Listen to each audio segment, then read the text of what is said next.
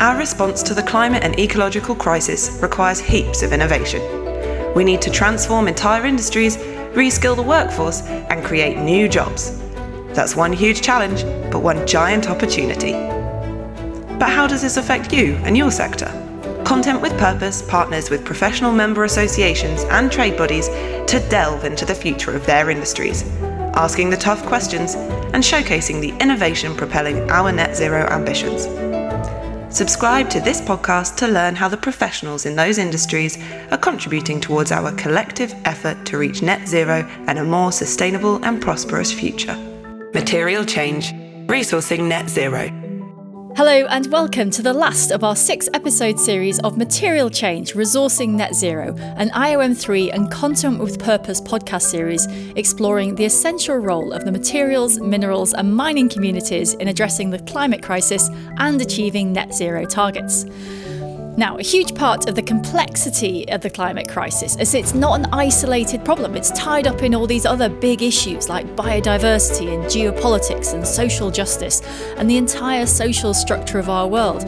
And it's not just that any big change is an opportunity for fixing other problems, it's that we can't make good progress on the climate problem without a better system all around. And the most critical part of the system is us, the humans that make it happen. And we know that at the moment, the humans with their hands on the levers of what goes on are drawn from a relatively narrow group. So, in today's episode, we're going to be addressing how the materials community can promote diversity and STEM education and how it can attract new talent, because all of that is going to be essential for the sector's development towards net zero. Now, as always, we have two expert guests to help us delve into these topics. So let's meet the first one, and that is Emily Radley, who's the chair of the IOM3 Pride Group. Emily, could you describe what that group does and what your current priorities are? The IOM3 Pride Group is one of the community groups within IOM3. Um, and so that's things like women in materials, minerals, and mining, um, ethnic minorities in materials, minerals, and mining as well. And so we are a focus point for members who are of an LGBTQIA plus background and who want either additional support or who um, want some similar um, members of the community to speak with, or for people who are interested in understanding how to be a, better ally towards LGBTQIA plus people. And so it's a kind of a combination of inputting for IOM3's policies, um, running podcasts and events and things like that, and then also sort of that member networking side. And so we are relatively new for IOM3, and, and that has um, been a, an interesting start because we um, effectively kicked off in the pandemic, so very, very sort of digitally based rather than um, that, that traditional in person sense. But we are trying to push out into a, a, wider area at the moment, so fingers crossed in the next couple of years we're a, a bit more physically present as well as uh, digitally. And what's the historical context here? How diverse have the materials, minerals, and mining communities been until now? I mean, just on the face of it, given you know societal general impressions out in society, it doesn't sound like the most diverse set of industries. No. Um, so engineering in general has been and continues to be a, a relatively low diversity area, um, and that's not just LGBTQ plus area that you know for ethnic minorities for um, different genders there is um, an ongoing uphill struggle to try and lift that that diversity and, and increase it a little bit um, in in degrees but hopefully getting getting there. Um, historically it has been really poor um, and we haven't seen a particularly wide variety um, or diversity of, of people and, and, thought necessarily within engineering.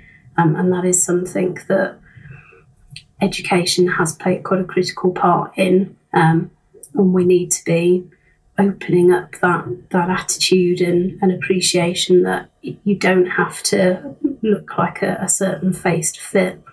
And that makes a, a big difference for who who has been in the fields traditionally and, and who is starting to come in Um, but it is it is definitely not a particularly diverse area still, and we're still struggling to, to see that change really shifting. And is the most responsible factor in you know in that very non-diverse history is it is it perceptions of engineering or is there anything else? So I, I think, like you hinted at at the beginning, you know, we're in a, a changing society at the moment. You know, the the socioeconomic factors, the the shifting idea of of where we sit as a society, who can do what, um, you know, what boys do, what girls like, you know, this this entrenched idea of, of who we are and what we're capable of, it's is still present and we still struggle to um, see past that in a lot of areas. You know, everything from sort of like, oh, you're going to have a, a, pink Barbie or a, um, you get the Meccano set for Christmas, and and it's just trying to shift that that binary and that idea of of who fits where is it's it's so entrenched and quite um, subtle a lot of the time that you don't realize you're battling against it until you have to really interact with it on a day-to-day basis so i think that's a huge part of it and that's probably the thing that really needs to change before we will progress further with um, sort of regearing education and, and changing that perception um, you know within a workplace setting. So there's a big sort of societal shift that, that's happened already, but there's still a lot of hang up there that people just aren't necessarily aware of. And I'd say that actually is probably the single biggest thing that, that holds us back um, and, and that attitude. Material change, resourcing net zero. This episode is sponsored by the Camborne School of Mines at the University of Exeter. The Camborne School of Mines is a world class combined geoscience and mining department, developing skills for the future of responsible mining. You can learn more about their work on our digital series website, materialchange.iom3.org. Material Change, resourcing net zero. Let's meet our second guest for today, Sarah Gordon, who is the CEO at Satarla. So, Sarah, just tell us a little bit about what Satarla was set up to do and, and how that's relevant to today's topic of diversity and, and attracting new talent. Sure, certainly, Helen. Thank you very much for having me on here today. So, Satarla was first founded really to be an integrated risk management consultancy. And so, what we do is we work with a whole myriad of different organizations to help them identify where are there potential threats and opportunities, be they financial, technical, sustainability, through to talent, and say, okay, so where are the where are the pros and cons with all of this, and what can we actually do about some of those areas? And the reason why we set this up was that this form of enterprise risk management is a really good way of bringing together some of those difficult aspects. So, be they sustainability or through into the world of talent, which of course is evolving in terms of the skill sets that we need within our organizations but also providing us with a mechanism through which we can say, okay, this is a really tricky topic. You might think one thing, I might think something different. Where do we actually come to that common ground where we can actually move forwards as a whole? So, things like diversity, of course, is incredibly emotive and so requires some nice neutral tools often to be able to, to map that way forward and gain positive traction. And are there direct links between having a more diverse workforce and net zero goals? Because these sound like kind of two separate problems. Are they part of the same problem, or is it just that they kind of come to the fore at the same time? I think in part it's something that's coming to the fore at the same time. But um, being an exploration geologist, I'm always an eternal optimist, and so therefore it's a case of saying, well, we know that from from a mining sector perspective and, and the broader circular economy, etc., we're having to go through huge amounts of change at the moment. So change is, whilst it's difficult, is always good, and so therefore there's the opportunity to roll in aspects of diversity as well articulated by Emily just now. But also, as well, I think what's really coming to the fore is that the skill sets that we needed for the extraction of minerals and metals, etc., and the processing of them in the past is ever so slightly different to what we're going to need in the future. And so, therefore, we need a different makeup with regards to our workforce. We need different perspectives. We need different levels of creativity, etc. And so, therefore, what does that mean in terms of the diversity and the skill set of the workforce that we need going forward? So, in answer to your question, um, it's almost serendipitous that these two things have landed at the same time because they're both pushing forwards with regards to change. But as we all know, the more diverse your board is or your workforce as a whole, actually, that therefore means you've got extra ideas coming into the room. And to be honest, we need all the help we can get with regards to getting through this energy transition and being able to deliver on what the world needs of us. I'm interested in whether you know there's a, a, lot of this these are traditional quite have been very traditional industries we're talking about.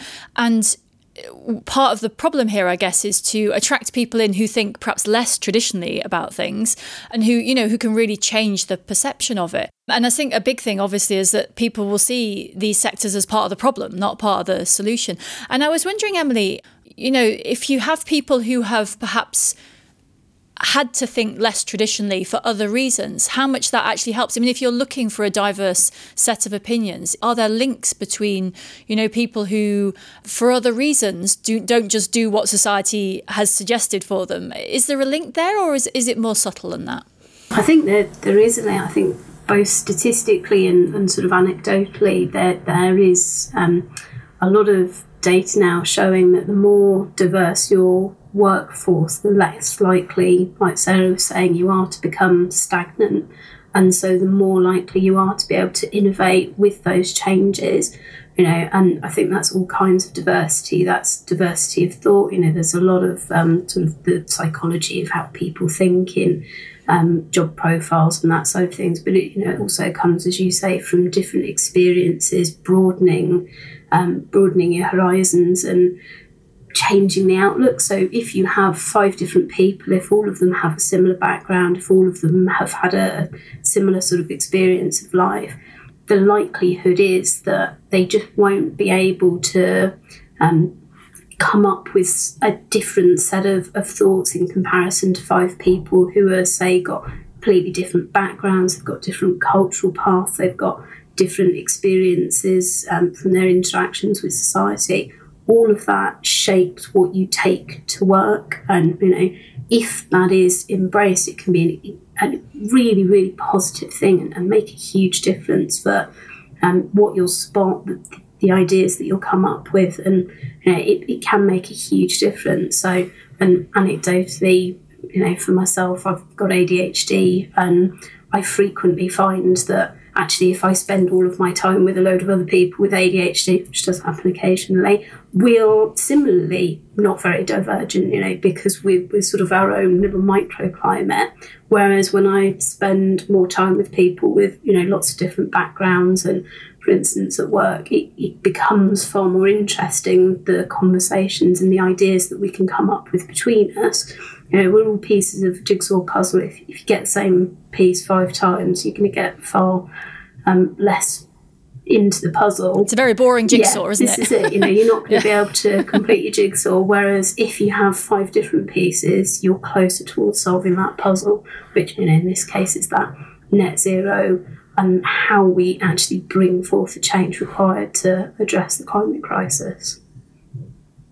And when it comes to attracting people in, how much is it the case that, you know, minerals and mining and metals, they're seen as part of the big bad past? And so, why would anyone who is kind of interested in more progressive ideas or more sustainable ways of doing things, you know, there's all these things they could go and build wind turbines or they could, you know, do all these things that are very obviously climate oriented how do we get across this hump of, you know, people traditionally they might have been seen as good jobs, but young people are coming in now going, oh, I don't want to do that. And as a result, you lose the new that new point of view that might actually change the perception that they're avoiding. Yeah, it's a it's a really really good question, Helen. And if I had the full answer to it and it was an easy answer, then um, we might not be having the same conversation because hopefully somebody would have would have addressed it.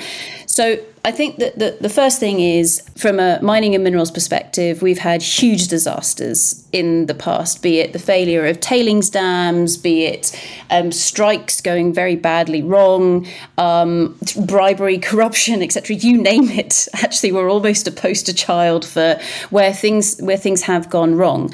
Um, and I think the first point is actually acknowledging that and saying, no, we, we, we do have had things that have gone wrong in the past. We need to learn our lessons from that and we need to be able to move forwards, really accepting those lessons. Also, as well, hold one another to account, to be honest, because even one actor within the sector, if they think they can get away with it, that of course then drags the rest of the sector down as well. Now that feels like a really big, hard stick um, with regards to how do we deal with it. But the sheer fact is that um, because we have had things go wrong in the past, it's embarrassing perhaps for people to say, hey, I want to go into the mining sector because it's got such a, a bad reputation. So, how do we try and move forwards into the future? Well, when I went had the privilege of going to COP26 on behalf of the Geological Society, so I went there with my geological hat on. I was quite disappointed because I think mining was only mentioned twice. And in both occasions, it was in conjunction with coal. So for many people, they think that mining is the mining of coal. So then you say, well, where where do all these materials come from for wind turbines, etc. Um, at that point in time, there was this sort of acres of silence. there was no answer because everyone went, oh, we haven't actually necessarily thought about that. Now, for example, within the UK, to give the British government its due, what they've since done is gone, oh, hang on a second, we need to think about this. They've put together the critical minerals strategy, which actually goes beyond just the, the critical materials and, and well beyond that as well. So, from a UK perspective, you can see the government, etc., beginning to gather steam in terms of how do we actually address this particular problem. And with regards to that, of course, it needs that wide variety of skill sets. So, exactly as Emily was saying, we need people with different skill sets, different backgrounds to come together. And something that I was thinking about when, when Emily was talking was it's almost like so, as the geologist, I need to be excited by putting myself in an uncomfortable position by going and working with people who I don't necessarily really understand. I know how I've been trained, how I've been programmed, um, but I need to be able to go and work with, say, social scientists who have gone through their training and their programming to operate in a very different way. And so, actually, what that requires is an awful lot of uh, curiosity between those different disciplines, an awful lot of patience as well, the knowledge that we will disagree, we will misunderstand one another hugely. But if we don't actually work together, or if we think, if I think as a geologist, I can understand everything with regards to a local community, to be honest, I'm being fairly arrogant because there are people out there who've dedicated their entire lives to truly understanding this. And surely we operate better as a team, even if it's a little bit of a dysfunctional one. So I think that that's something there where actively seeking being a little bit uncomfortable with regards to people that we're working with because we know that we don't necessarily think in the same way but seeking what what are the strengths that everybody brings to the party.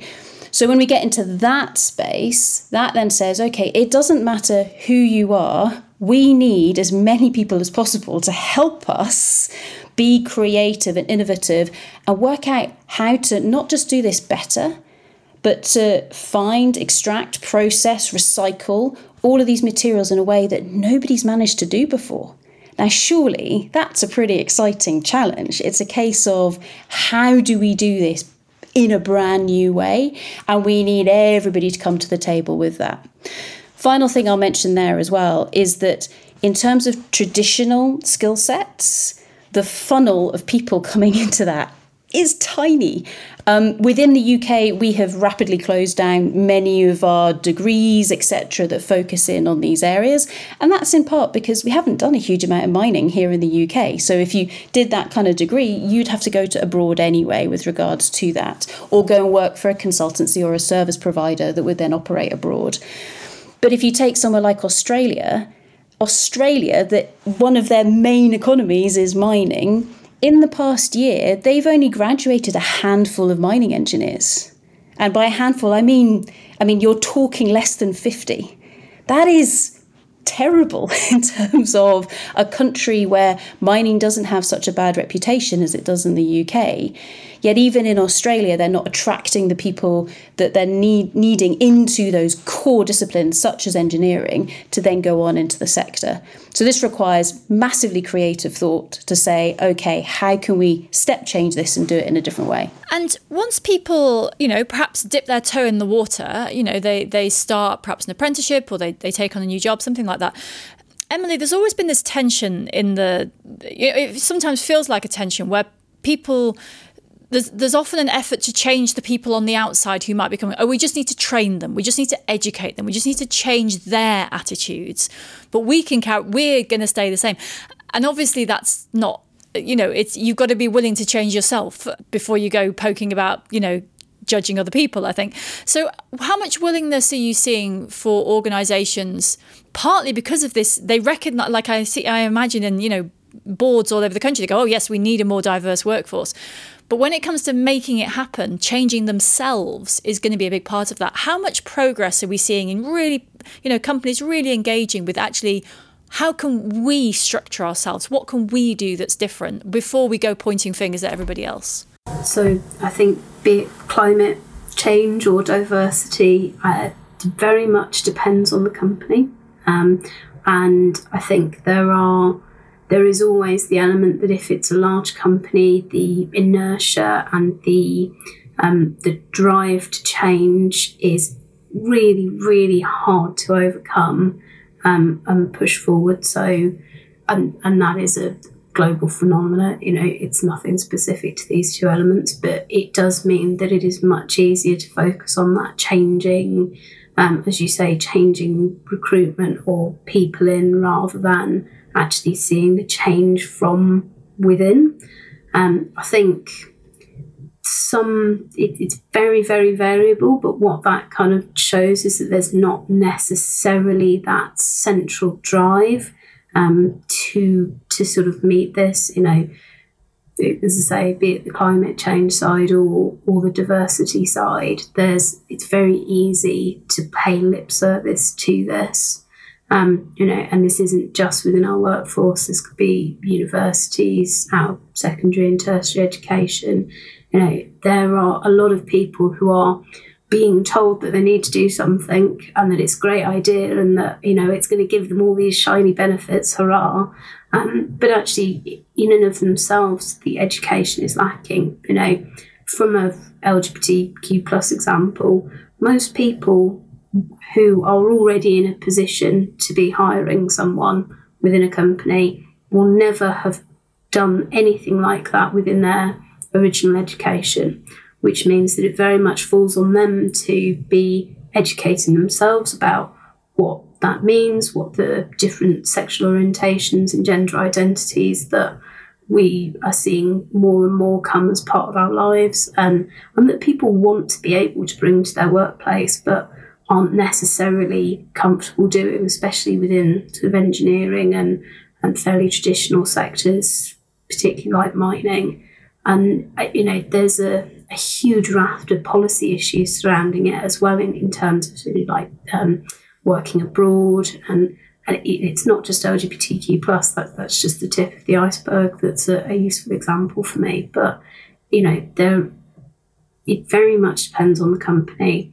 Very much depends on how invested they are in making the change. And I think since the financial crash some years ago now, um, we, we're really seeing the lack of funding having an impact as well, and the lack of education that, you know, makes perfect sense. But there is a drive to, you need to want to change, and that means you need to want to learn more about it in the first place so you understand why you're doing what you're doing, otherwise, it'll never stick. And when it comes to your group within the IOM3, you know, the, the Pride group, what I, I assume you're working with the organisation, you're making suggestions that both IOM3 itself and the organisations that, you know, are their members. What what sort of concrete things are you recommending? What what does this look like at the sort of on at I want to say on the coal face, but we should probably retire that um, metaphor because of the climate crisis. Whatever whatever the sustainable version of at the coal face is, what what does this actually look like on the ground? What changes are you recommending? At the wind farm, as it were. Oh yes, okay, there we go. At the wind farm. So again, it depends on what what the question is, but from a from a bottom line point of view, making sure that the change is coming from the top. Um, so it's all very well telling your workforce to suddenly get all interested in diversity and that they need to understand all these ins and outs and and make sure that they really appreciate you know what the different needs of different religions different genders different um, sexes all of these variable aspects of our lives are. Um, but if you're not, they're not getting that education at, at, that highest level, then it's very difficult to see the change being embodied. So that is probably the single biggest message: is starts at the top and it flows down. And it, it's not just writing a policy; it's embodying what you want that to, what you want that impact to be. So if you are doing it to get a quota, then you will probably achieve that. But what has that actually given you? Whereas if you are doing, okay, we want to see more diversity of thought, we want to increase the output that's, that we're getting by making sure that we are engaging with our teams and, and getting a, good mix of, of different backgrounds and different people within those teams so we're keeping up that thought, then you've got a, a more substantial goal and actually you can really get a benefit from that rather than try and sort of meet a quota. Uh, and, it, and it tends to also mean that people appreciate why it's it's more important to have that diversity in all in all areas. But I, so an analogy: if you're putting together a project team, you wouldn't take um, all your project managers and none of your sort of functional um, staff. You would make sure you had a good mix of technical um, your coordinators. So it's very much like that. You know, you take your, your mix back, you make sure you've got your, your chemist who also happens to have a, a divergent background in, um, you know, they're, they're from a different culture originally and, and know quite a lot about the area. You've got someone who is um, a materials scientist and they come in and, you know, they they've had some uh, interesting interactions with lots of universities. You know, they can really help you out with how your training goes, and a lot of that's come through their um, you know LGBTQ plus engagement from university, etc. And then you've got someone who's um, you know been in the business a bit longer. They understand what the business's end goals are, and, and they're able to kind of put that steer on it, but get the input from everyone and, and get that that throughput. Uh, one thing I'm hearing a lot about young people coming into the workforce, Sarah, is that they're generally much more vocal about values. You know, in the way that in the past it they might have thought something, but they wouldn't have dared walk into a job interview and say, "Well, what are you actually doing about climate?" And so it, it feels like that there's much more discussion. They're much more prepared to say, well, I expect these social values. What are you doing on climate? What are you doing?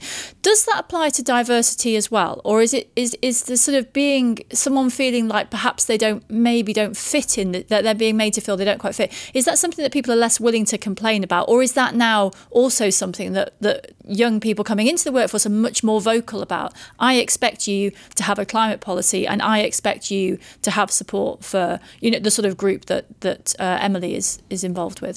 Yeah, I think that um, in terms of what people expect of a company, it is, of course, it's changing um, and has changed massively over the last few years. Um, people sort of say, "Oh, those pesky millennials and everybody who comes after them." Well, as as a as an old millennial, uh, my sincere apologies for coming in and requiring something different of the workplace. But yeah, in terms of making sure that you work within an organization um, that you are proud of and you feel that you can contribute to, that you can shape, that you can be part of its future, that is crucial. And perhaps for some people, some people are motivated by money that's fine. That's that's what motivates them. Other people perhaps are motivated more by the the values that, for example, you were just describing there, Helen. So certainly, when people come into a job interview, the key thing is when you go to a job interview, it's not the company interviewing you only. It is a 50 50. You are interviewing that company. And that's your opportunity to work out do I like the feel of this place? Do I trust what this company is saying to me?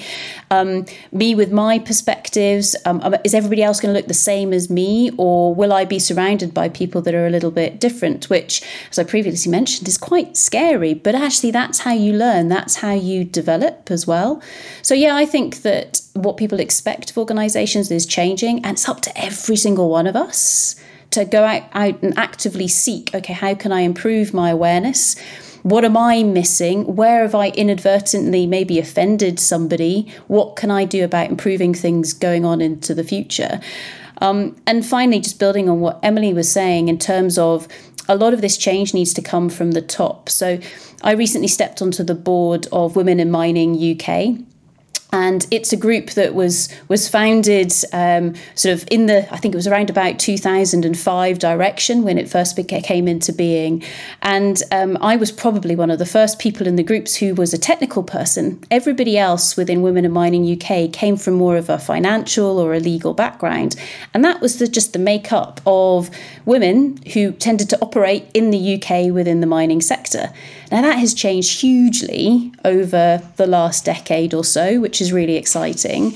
But also, as well, the number of women who are on the boards of organizations and are in senior positions within those organizations has improved dramatically. And I think as well, when you look at the diversity of those boards, you see a net monetary benefit to those organizations. So it's not just about values, it's actually about good monetary business practice as well. Well, I mean, it's interesting. You've just reminded me of something that happened um, uh, probably 15 years ago now in, in a scientific environment where a senior academic walked into my office and he said, Helen, I've just, the university had this diversity training, so I did it, and it's made me think about lots of things. And he said, Has that, have you ever seen me do anything that would be inappropriate or that you consider could have changed you know and he just walked into my office and, and he had the humility just to ask and i and in a very non-confrontational way and it was such a, a positive thing that he the first question he asked was what what could he have done and i thought i thought that was an amazing thing Emily, what sort of help is that? So Sarah mentioned an organisation there, but what sort of if, if you if someone is running a company and they're listening to this and they're going okay well I, would like to do something about this but i don't really know where to start what sort of help is available from external organizations or perhaps from activist groups or charities or the government? Like where you know is there a brief list you could give us of where people could go to, to get started? From an informational point of view there is so much information out there. It is it is pretty much swimming. So, you know, even just doing your basic sort of Google search on that kind of how to be more EDI friendly, you know, how to how to increase um, your equity within the workplace, um, you know, quality, diversity, and inclusion side. There are so many resources, most of which are free, that you can do a lot of that um, sort of starting point with yourself. Um, there are companies who specialise in going through and looking at things like um, your EDI policies and how to make those more appropriate, uh, how to sort of give them the 21st century facelift, as it were. Um, I can't think of a huge number off the top of my head, but again, they exist. Um, from the sort of professional organisation side, I think as a company, you can reach out to your professional organisation and, and, supporting areas. So, for instance, the Royal Academy of Engineering have a um, process um, that they support companies through, which will do an evaluation of sort of where you are um, in terms of your diversity. So, it's kind of a self evaluation to start off with, and then you go through the, the sort of paperwork side and they can then support and help you um, develop that um, EDI. And so that's that's generally not just the sort of I um, not just the sort of LGBTQ plus side. That's um, all diversity within your uh, within your workplace or within the environment you're working in. So there's there's quite a lot out there. It's quite a mixed bag. So I think, for instance, my original degree is actually chemistry. So the Royal Society of Chemistry is one of the um, leading communities for um, sort of increasing that EDI side and, and using those resources. And I think one of the biggest things with um, with diversity and with increasing that sort of equity within the workplace is there's much less sort of competition. Everyone is driving in the same direction. So, you know, we're always happy to recommend other resources and, and to sort of share and share alike, as it were. So, if it's something that one area doesn't have, it's almost certainly going to be covered by another professional organisation or by um, a company. I'd say the other thing. So there's lots of collaboration out yes, there. Yes, yeah, hugely. That's, that's, that's yeah. it. Yes. So we're we're almost at the the end of our time. I just wanted to ask. Oh, I've got a couple of questions more for each of you, but but Sarah, briefly, what are the biggest challenges to really changing the workforce and making it more representative? Like there's there's the kind of obvious things, but what's the what's the real fundamental? What's the problem here? What is it? What what's the obstacle to overcome? The biggest single thing. Um, so I think that the first thing is is actually well, what, what is the exam question? What are we actually trying to do here? So traditionally, we'd say it's all about the hole in the ground and processing those materials, whereas actually, let, us take a step back and think about that. Um, how about shaping mining as being the construction project that then leads to proper societal and environmental development that, that comes during but then after it as well? Because that's what a mining project is. It's just a big project.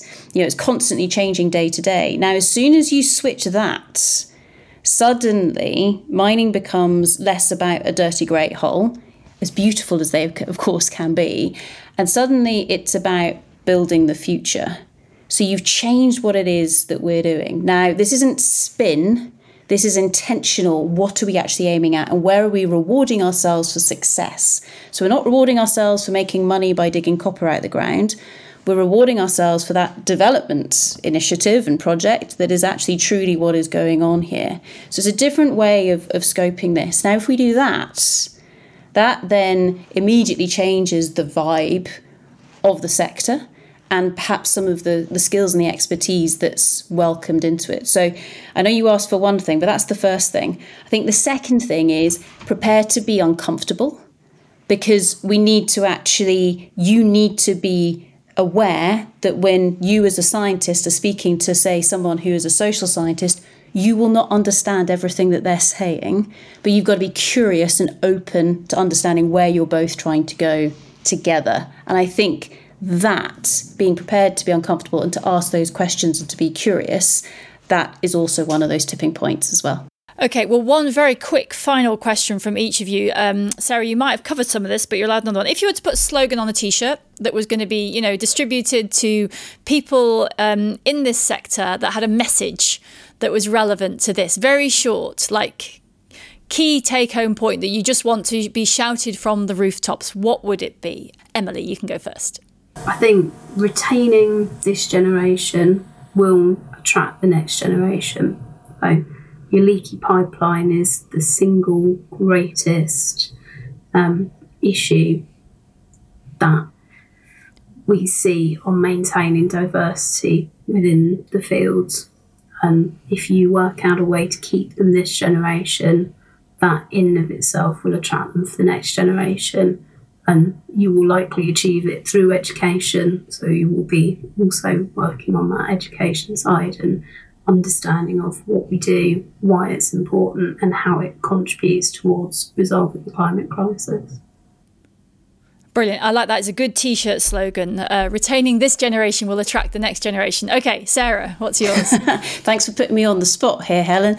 Um, okay, so I'm going to go with something. I know, tough exam question, sorry. I'm going to go with something really, really cheesy. So on the front of my t shirt, I'm going to have curious, creative, and courageous, because I think those are three of the the the aspects or the the the parts of people that we need in order to be able to take this sector into where it needs to be in the future.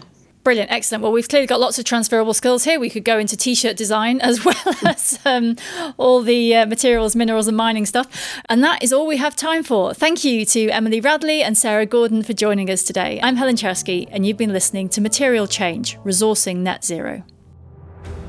Thanks once again to the sponsor of this episode the Camborne School of Mines at the University of Exeter.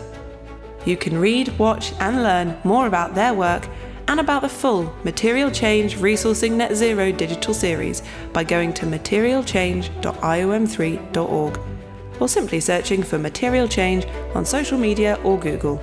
And don't forget to visit contentwithpurpose.co.uk or find us on social to check out more of our podcast collaborations.